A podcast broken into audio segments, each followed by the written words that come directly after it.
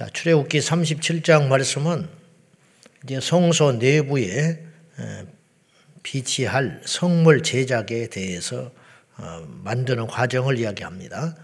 출애굽기는 이 성막 제작이 두 번 반복이 되는 거예요. 두 번 만든다는 뜻이 아니라 우리가 느끼기에는 하나님 이렇게 만들어라. 그래 모세에게 설명을 한 쭉 내용들에 대해 내용들을 우리가 보면서 대략 아, 성막의 재료 크기 만드는 방법 이런 것을 우리가 한번 봤고요. 설계도를 통해서 설명을 들은 거예요.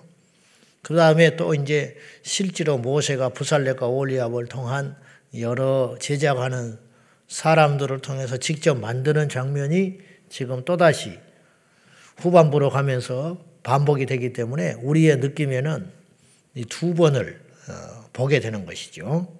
자, 법계에 대한 이야기들을 우리가 이미 어, 하나님께서 모세에게 이런 방법으로 만들어라, 이런 크기로 만들어라, 이런 재료로 만들어라, 이렇게 말씀하실 적에 한번 살펴본 바가 있습니다. 근데 이제 부살렐이 오늘 조각목으로 개를 만들고 그 크기와 그 방법에 대해서 따라서 만드는 장면이 나와요. 성물, 성소 안에 쓰여지는 물건은 대부분 조각목과 금이에요. 그 두 가지로 만들어져 있는데 이게 굉장히 이 두 재료가 극단적 재료예요. 무슨 말이냐면 하나는 아주 흔한 물건이고 하나는 아주 귀한 물건이에요. 이 두 가지로 쓰여져 있어요. 그러니까 성막은 굉장히 많은 메시지를 담고 있어요. 비유나 이런 의미 의미를 설명하다 보면 담보갈 정도로 얼마나 하나님께서 꼼꼼하고 세밀하게 그 물건 하나, 크기 하나, 쓰임새 하나, 모양 하나하나에 쉽게 말하면 하나님께서 우리를 향한 큰 계획과 사랑과 섭리들을 자세하게 숨겨놨는지 몰라요. 어떻 보면 몰라요.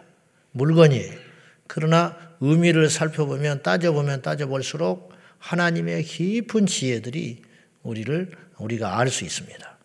조각목은 우리 같이 천한 흔하고 흔한 한 인생을 상징하는 것일 수도 있어요.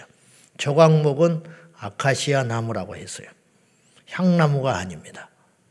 흔한 조각목을 가져다가 귀하고 귀한 금을 덧입혀서 그 수치를 가려주시고 그리고 놀랍게도 그 성물에 우리가 아무것도 아닌 존재로 돼 우리가 어떤 집을 짓는다든지 물건을 만들 때에는 우리가 갖고 있는 최상의 재료로 만들고 싶을 것인데 하나님은 그렇게 명령하지 아니하시고 물론 솔로몬의 성전은 백향목이 주였지만은 하나님께서는 성막의 도구를 그렇게 명령하지 아니하시고 조각목을 금으로 입혀서 그 안에 아무것도 아닌 조각목에 그 수치를 가려주시고 그리고 성물의 귀한 도구로 쓰여지는 것을 보면 꼭 우리 인생과 같다. 그런 말이에요.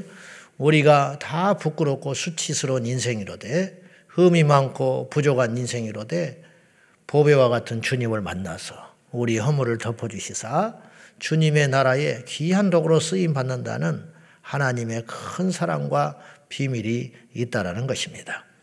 우리가 다 잘나서 이 자리에 있는 게 아니고 누구보다 뛰어나서 이 자리에 있는 게 아니고 금보다 귀하신 주님께서 우리 허물을 덮어주사 이 자리에 있다라는 사실을 한시도 잊지 말아야 된다. 그런 뜻입니다. 그걸 잊는 순간 인생이 망가지게 되는 것이에요. 교만은 폐망의 선봉이라 했기 때문이죠. 이 법계는 아시다시피 성소의 핵심 중의 핵심입니다.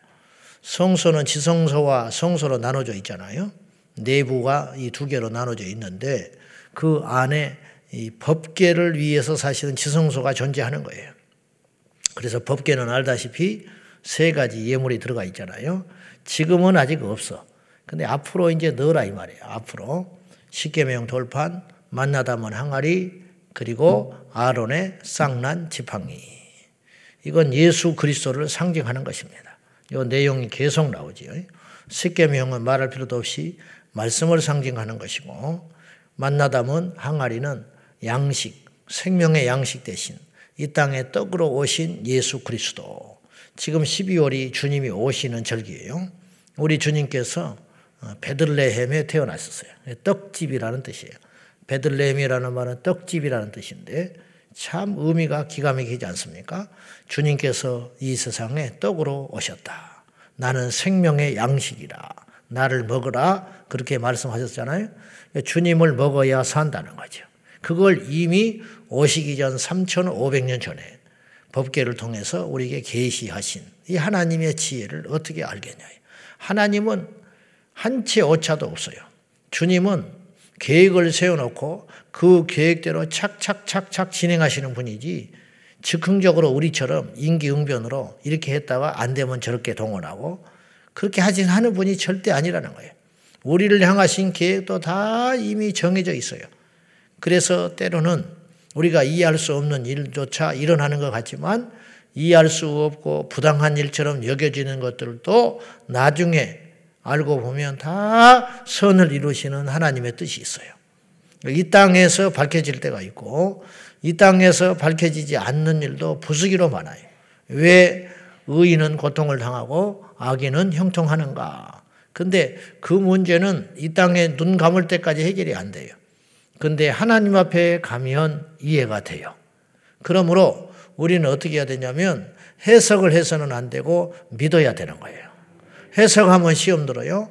그러므로 믿고 견뎌 하나님 앞에 가면 주님 앞에 갔을 때 모든 것이 이해되고 풀이 되고 해석되는 날이 올 것이다. 그런 뜻이에요.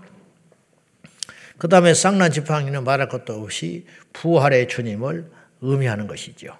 막대기 같이 생명 없는 끊어져 버린 막대기에 거기에 살구나무 그 이파리가 돋고 해서 막대기에 생명이 돋는다? 있을 수 없는 일이죠. 근데 그걸 집어넣어라. 부활하실 예수 그리스도를 이미 말씀하신 것이다. 그런 뜻입니다. 자, 그 다음에 이제 진설병, 법계는 9절까지 이렇게 만들었고, 10절부터 16절까지 진설병, 진설병은 떡상입니다. 자, 법계 위치, 이 지성소의 안에 법계가 있고, 그 다음에 가려진 휘장, 밖에 성소가 있는데, 성소에 제사장이 딱 들어가면 제일 먼저 보는 게 앞에 분양단이 있고, 그 다음에 왼쪽에 그 등잔대가 있고, 오른쪽에 떡상이 있단 말이죠. 이제 떡상, 일명 진설병, 열두 지파를 상징하는 떡을 일주일에 한 번씩 교체를 하는데 이게 상하니까 여섯 개씩 두 쌍으로 나서 열두 지파를 상징하는 것. 제사장의 흉패도 열두 보석을 이렇게 배열을 했는데 이것도 열두 지파를 상징하는 것이에요. 그런데 세 번째는 이제 등잔대가 나와요. 17절부터 24절에 등잔대, 등잔대가 나오는데 17절 보겠습니다. 17절. 방, 재료와 만드는 방법이 특이합니다. 자, 17절 시작. 그가 또 순금으로 등잔대를 만들되 그것을 쳐서 만들었으니 그 밑판과 줄기와 잔과 꽃받침과 꽃이 그것과 한 덩이로 되었고 순금으로 만들어야 돼요. 다른 재료가 들어가면 절대 안 돼요. 당연히 여기는 조각목이 필요가 없지요. 근데 이 등잔대를 만들 때에 쳐서 만들어라 그래. 쳐서. 등잔대는 굉장히 이렇게 간단한 물건이 아니잖아요. 이렇게 그리고 까다로워요.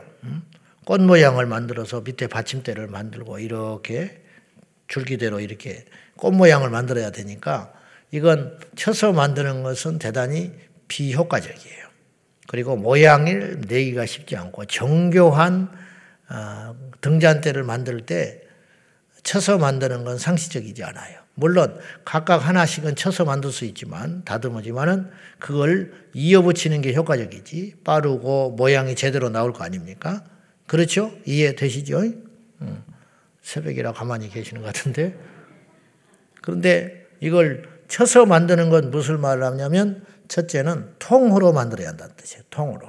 그렇죠? 이어붙기 하는 게 아니에요. 쳐가지고 일일이 다 쳐져, 쳐서 이렇게 만들어라. 두 번째는 까다롭고 어렵다. 그런 뜻이에요. 이건 뭘 말하시냐, 말하냐. 등잔대 기능은 뭐예요? 불을 밝히는 도구죠. 불을 밝히는 거. 너희는 빛이라 그랬어요. 주님이 빛이기도 하시지만 주님의 제자된 우리도 빛이 되는 거예요. 우리 예수님은 요구하는 것이 굉장히 비전이 크신 분이에요. 우리 주님은 너희가 다 나와 같기를 원하신다 그런 뜻이에요. 제자라는 말은 제자라는 말은 다른 게 아니에요. 스승이 살았을 법칙한 인생을 사는 것을 제자라고 그래요. 그러니까 우리는 세상의 제자가 아니고 유이태의 제자가 허준인데 허준은 어떤 걸 결정할 때마다 분명히 그랬을 것 같아요. 환자를 만날 때, 어떤 문제를 만날 때, 어떤 결정을 해야 할 때, 허준의 삶에 가장 큰 영향력을 준 것은 그의 부모가 아니에요. 허준의 삶에 어떤 걸 선택하고 어떤 것을 결정할 적에 어떤 행동을 할 적에 절대적 기준이 되는 것은 무엇이냐면 내 스승 유이태는 이럴 때 어떻게 했을까? 그게 나오는 거예요. 가난한 환자를 만났을 때, 까다로운 환자를 만났을 때, 이 허주는 본능적으로 생각을 하는 거예요. 유이태는 어떻게 했더라? 또, 유이태 선생은 이런 환자를 만났을 때 어떻게 대했을까? 이것이 딱 기준이 되는 거예요. 우리의 기준은 뭐냐? 예수 그리스도다 이런 뜻이에요. 감히 아, 우리 중에 누구도 그런 완성품은 없어요. 택도 없지요. 그분을 못 따라가. 죽을 때까지 따라가는 인류 역사상 한 명도 없었다고 봐요. 그러나 모습을 닮아가려고 애쓰는 것이 우리의 영광이고 그리스도께서 우리를 향하신 소원이라 그렇게 말할 수 있어요. 그래서 예수님의 제자예요. 우리는 다른 사람의 제자가 아니고 사람의 제자가 아니고 예수 그리스도의 제자다. 그러면 예수님이라면 이런 상황에서 어떻게 판단을 하셨을까? 예수님이라면 지금 어떤 결정을 하셨을까라고 짐작이 가는 행동을 해라 이 말이에요. 이거 해라. 예수님이라면 저 사람을 그렇게 미워했겠냐? 예수님이라면 저 현장에서 간호받아 잡혀온 여인에게 돌을 던졌겠냐?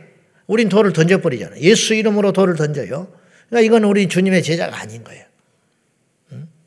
우린 주님의 제자가 아니에요. 예수님의 제자라면 어렵다고 거짓말을 했겠냐? 예수님의 제자라면 어렵다고 자기 살기 위해서 누군가를 배신하고 내 이득을 위해서 쫓아갔겠냐? 주님의 삶은 정반대의 삶을 살았잖아요. 오히려 자기를 희생시키고 자기를 죽이시기까지 복종시켜서 다른 사람을 살리는 삶을 사셨던 삶이 예수님의 삶이잖아요. 타이타닉이 구멍 뚫려 침몰돼 갈 때 그 어렵고 힘든 비극적 와중에서도 한 가지 인류에게 준 큰 교훈이 있었는데 약자와 여인을 먼저 탈출시켰다는 거죠. 질서정연하게 혼란하지 않고 그리고 마지막 그 군악대들이 악기를 연주하면서 네 줄을 가까이 하게 하면 그 찬송을 연주하면서 침몰하는 배와 함께 서서히 죽어갔다는 거죠. 찬송가를 연주하고 죽었어요. 저는 그것이 기독교적 가치라고 봐요. 그 사람들이 어떻게 그랬느냐? 그들이 나이롱 신자인지 진짜 신자인지 섞여 있었겠지만 그 중에 진짜 신자도 있었고 나이롱 신자도 있지 않았겠어요? 아니면 직업 정신 같은 것도 있었을 것이고 구명 보트는 한계가 있고 누구를 살려야 되는가? 기꺼이 희생하는 사람들이 있었다는 거예요. 그리고 그 속에는 예수 그리스도를 믿는 믿음이 그 큰 줄기 가운데 바탕으로 있었다는 거죠. 이것이 결정적인 순간에 그래도 예수님을 우리가 믿는 사람 아니냐. 이거지요. 이것이 있었다는 거예요. 이게 뭐냐? 빛이 되는 삶이라는 거예요. 너희는 빛이라 그랬어요. 빛이 되라 했어요. 빛이 되는 건 만만치 않아요. 이 등장대가 탄, 이 탄생하는 이 과정을 보십시오. 뭐냐? 계속 쳐 맞은 거예요. 예? 그렇잖아요? 부살렐이 거 아니에요. 공교한 제주로. 부살렐 오올리압이 계속 금을 쳐댄 거예요. 맞을수록 완전한 형상으로 만들어져 가는 거죠. 그대로 뒀으면 금덩어리에 불과한데 금덩어리 자체도 귀하지만 그걸 쳤을 때 하나님께서 성소에 두고 사용하실 만한 성물이 되었다라는 거죠. 우린 두들겨 맞아야 돼요. 그래야 사람 돼요. 두들겨 맞아야 돼요. 그래야 목사 돼요. 두들겨 맞아야 됩니다. 그래야 천국 갑니다. 두들겨 맞아야 됩니다. 그래야 다른 사람한테 상처 주지 않는 보배로운 하나님의 사람이 돼요. 안 두들겨 맞으니까 자꾸 거친 거예요. 똑같은 철한 덩어리가 있는데 이 철한 덩이를 땅 속에 묻어두면 영원히 빛을 못 보고 철이나 돌멩이나 잡석이나 똑같이 취급받는 거예요. 그러나 그 철이 어떤 사람의 손에 의해 발굴돼 가지고 불 속에 들어가서 뜨거운 불맛을 보고 두들겨 맞고 물 속에 들어 이걸 연단이라고 해요. 연단의 과정을 겪어서 근데 또 두들겨 맞고 또 물 속에 들어가고 또 두들겨 맞고 또 물 속에 들어가고 두들겨 맞을수록 물 속에 들어갈수록 뜨거운 불 속에 견디는 시간이 클수록 그 이 철은 불순물이 사라지고 비싸져요. 비싸져. 철 한 덩어리를 그대로 두면 천 원짜리도 안 되는 것이지만 이걸 불에 넣어서 연단해 가지고 뽑아내면 그것이 수백 개의 바늘이 나올 거 아니에요. 그러면 이것이 몇천 원은 되겠지. 그것을 다시 녹여 가지고 두들겨 맞고 물속에 들어가는 고통을 겪어서 오랜 시간을 두들겨 맞으면 나사가 되겠지. 나사는 몇만 원어치가 되겠지. 그걸 또 녹여서 또 두들겨 맞고 어떤 사람의 손에 의해서 정교한 자의 손에 의해서 귀한 부품이 되어서 우주선에 들어가는 부품이 된다면 그건 몇 천만 원짜리도 될 수 있는 것이라. 그렇게 귀하게 쓰임 받을 수 있는 것이라. 우리 사람도 똑같아요. 저도 마찬가지고. 고집이 있다라는 건 아직 연단이 안 끝났다는. 누군가를 물어뜯고 있다는 것은 아직 이빨이 남아있다는 뜻이에요. 그래서 하나님 이빨을 뽑아버려요. 음. 이빨이 있으면 내가 편한 것 같지만은 그 이빨로 남을 찾고 해야 하니까 발톱으로 남을 해야 하니까 발톱을 뽑아내는 고통을 통해서 우리 아직 멀었어요. 광야는 교회는 광야라 그랬어요. 그래 광야 교회인 거예요, 교회가. 스데반이 설교할 때 교회를 광야를 교회라고 그랬거든요. 이스라엘 백성들이 애굽에서 나온 게 다가 아니에요. 가나안 땅에 못 들어갔어요. 왜냐? 연단이 안 끝났기 때문이에요. 자기들은 꽃길만 걸을 줄 알았지. 이제 되나 싶다 했지. 누구 간섭하는 사람도 없고 두들겨 맞을 일도 없고 자유인이 되었기 때문에. 그러나 이제 시작이에요. 바로 가나안 땅에 못 들어가요. 그냥 가나안 땅에 들어가면 백전백패합니다. 이스라엘 백성들이 가나안 땅에 들어가서 5년 만에 그 거대한 세력을 무너뜨리고 가나안의 주인이 된 이유는 연단을 끝낸 전사들이었기 때문에 이것이다 이 말이죠. 바울도 거듭나는 건 순간이었어요. 담에색 도상에서 주님 만나고 팍 꼬꾸라져 가지고 인생이 바뀌어요. 그러나 성품은 안 바뀌었어요. 그래서 평생을 연단받아요, 바울도. 그래서 가시가 있었어요. 육체 가시가 없었으면 바울 절대 사람 못 돼요. 그는 공개적으로 베드로를 비방하고 욕했던 연약한 사람이에요. 그는 마가를 미워했던 사람이에요. 마가 요한이 양이 안 차는 거예요. 1차 전도여행 갔다 오니까 형편없는 놈이라는 거예요. 불같은 뜨거움이 있어서 죽은 자도 살리고 그가 설교하면 대단한 사람들도 제사장들도 율법학자들도 폭폭 꼬꾸라졌는데 능력은 분명히 있는데 가까이 가기가 무서워. 능력은 분명히 있는데 뜨거움은 있는데 불편해. 바나바가 사정을 합니다. 그래도 데리고 가자. 바울은 용납 못해요. 그 갈라섰습니다. 그리고 그의 마음에 맞는 신라와 함께 전도 여행을 떠나고 바나바는 끝까지 부족하고 미숙한 다듬어지지 않는 마가를 데리고 전도 여행을 갑니다. 그 이후에 그가 죽기 전에 바울은 마가를 데려오라고 그래요. 마가가 변해서 데려오라고 할 수도 있지만 저는 바울이 더 변했다고 봐요. 그것이 바울에게는 큰 아픔으로 남아있지 않았겠는가. 별것 아니더라. 죽은 사람도 살려봤지만은 그 살려낸 놈이 또 죄를 짓는 걸 수없이 봤을 것이고 바울은 자기의 생명을 다해서 교회도 세워놔봤지만 그 교회가 또 이단에 넘어가는 것도 봤을 것이고 마지막 남는 것은 용납과 사랑밖에 없구나. 이걸 바울이 노년에 깨닫지 않았을까 그리 싶어요. 그러니까 왜 이렇게 됐는가 두들겨 맞은 거예요. 바울에게는 예수님의 흔적이 있었어요. 그래서 갈라디아서 6장에 내게 스티그마 예수의 흔적을 가졌다. 나를 괴롭게 하지 마라. 맞으면 자국이 남지요. 폐이잖아요. 그것이 존귀하게 되는 비결이다. 여러분 많이 두들겨 맞아야 돼요. 저도 많이 두들겨 맞아야 됩니다. 그래야 귀해집니다. 할렐루야.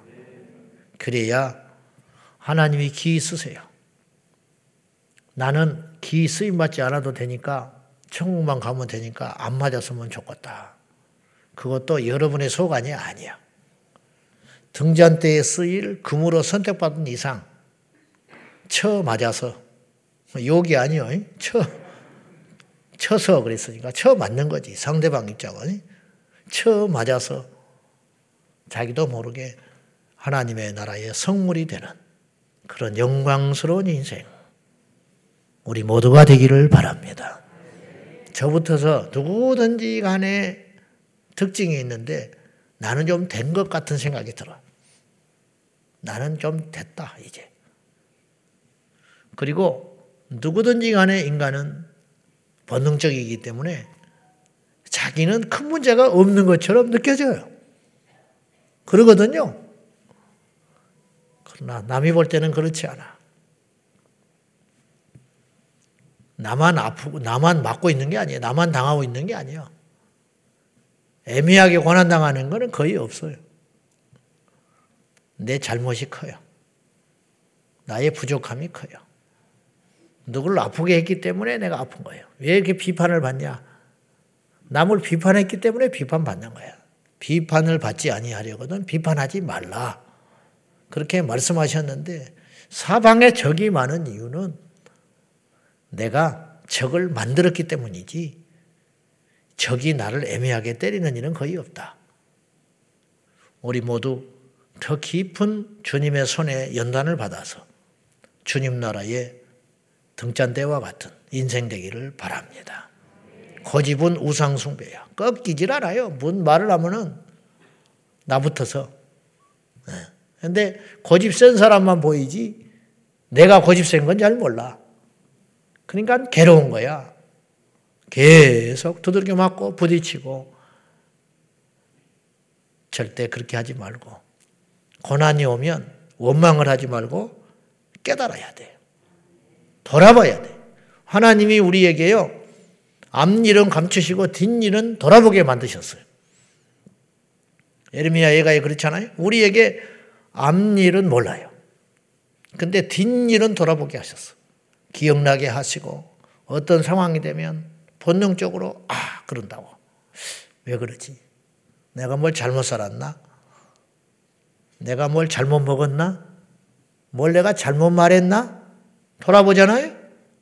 잘 돌아봐. 복귀하라 이거라, 복귀. 바둑을 복귀해야 다음에 앉아요. 졌는데 졌는 것에 대해서 분만 내면 계속 지는 거야. 왜 졌는지를 따져야 나중에 안 지는 거야. 그게 지혜라요. 왜 이러는지 돌아보는 지혜가 있어서 하나님께 기 쓰임 받기를 축복합니다. 25절 이하에는 분양단 그리고 분양단에 쓸 향도 구분하여 냄새 좋다고 쓰는 거 아니에요? 재료를 기하기 쉽, 구하기 쉽다고 만드는 게 아니에요? 내가 좋다고 하는 게 아니에요?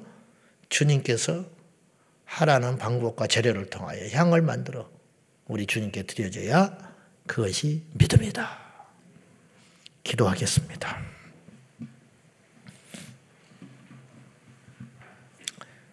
연단받아 두들겨 맞는 인생이 귀한 인생이 됩니다. 맞을수록 넓어지고 맞을수록 빛이 나고 맞을수록 단단해지고 맞을수록 비싸집니다. 모세가 맞았고 다윗이 맞았고 아브라함이 맞았고 심지어 주님도 이 땅에 육체로 오셔서 고난을 통하여 온전하신 주님이 되셨다고까지 성경은 이야기하는데 우리가 뭐라고 완성품이라고 말할 수 있습니까? 주님 나라 갈 때까지 우리는 계속 연단이 크고 작은 연단이 그치지 않을 것입니다. 깨닫게 하여 주십시오. 모든 일을 당할 때에 나를 먼저 돌아보게 하여 주십시오. 그런 지혜가 있기를 원합니다. 탓하는 인생 되지 말게 하시고 회개하는 인생 되게 해달라고 우리 다 같이 하나님 앞에 이 시간 기도하겠습니다. 사랑하는 아버지 하나님, 이어붙인 인생이 아니라 쳐서 다듬어진 인생이 되게 하여 주십시오. 이어붙인 인생은 가치가 없습니다. 이어붙인 인생은 쉽게 떨어지고 맙니다. 이어붙인 인생은 주님 나라에 쓰임받지를 못하나이다. 주여 통으로 쳐 만들어져서 하나님 나라의 귀한 성물이 되듯이 우리 인생도 주님의 손에 붙들려 맞고 불에 던져지고 물에 던져지는 숱한 연단의 과정을 통하여 사람이 되어 갑니다. 하나님의 쓰는 도구가 되어 갑니다. 고매한 인품이 되어 갑니다.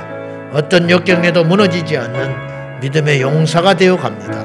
주여 우리 모두를 그렇게 빚어가시는 주님을 찬양합니다. 주님의 깊고 뜻은 다 알 수 없으나 분명한 것은 우리가 주님의 손에 달려 있다는 것이니 주님의 손에 의하여 만들어지고 다듬어지고 새로워지는 존귀하고 빛나는 인생이 우리 모두가 되게 하여 주십시오.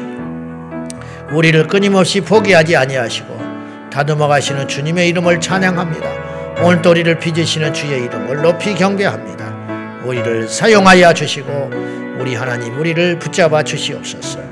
주여 감사합니다. 살아계신 하나님 아버지 우리 인생을 다듬어 가시는 주님을 찬양합니다. 우리를 쉽게 이어붙이는 인생이 아니라 때리시고 만지시고 싸매시고 다듬어 주시사 주님 나라의 귀한 성물이 되게 하여 주셔서 쉽게 부서지지 않는 등잔대, 쉽게 버려지지 않을 등잔대로 세상의 유일무이한 등잔대로 우리를 빚어가시는 주님을 경배하며 찬양합니다. 오늘 또 우리가 두들겨 맞습니다. 오늘 또 우리가 불 속에 던져집니다. 오늘 또 우리가 차가운 물 속에 던져져 우리가 자존심을 상해하며 불 속에 던져져 고난을 당하며 두들겨 맞아 애통하고 슬퍼합니다. 그러나 그런 과정을 통하여 우리는 깊은 사람이 되고 넓은 사람이 되고 강인한 사람이 되어가는 줄로 믿습니다. 주여 우리를 주의 손에 붙잡아 주셔서 감사합니다. 주님 이 연단의 과정이 끝나 주님의 성물 되게 하여 주시옵소서. 예수님의 이름으로 간절히 기도하옵나이다. 아멘. 주여.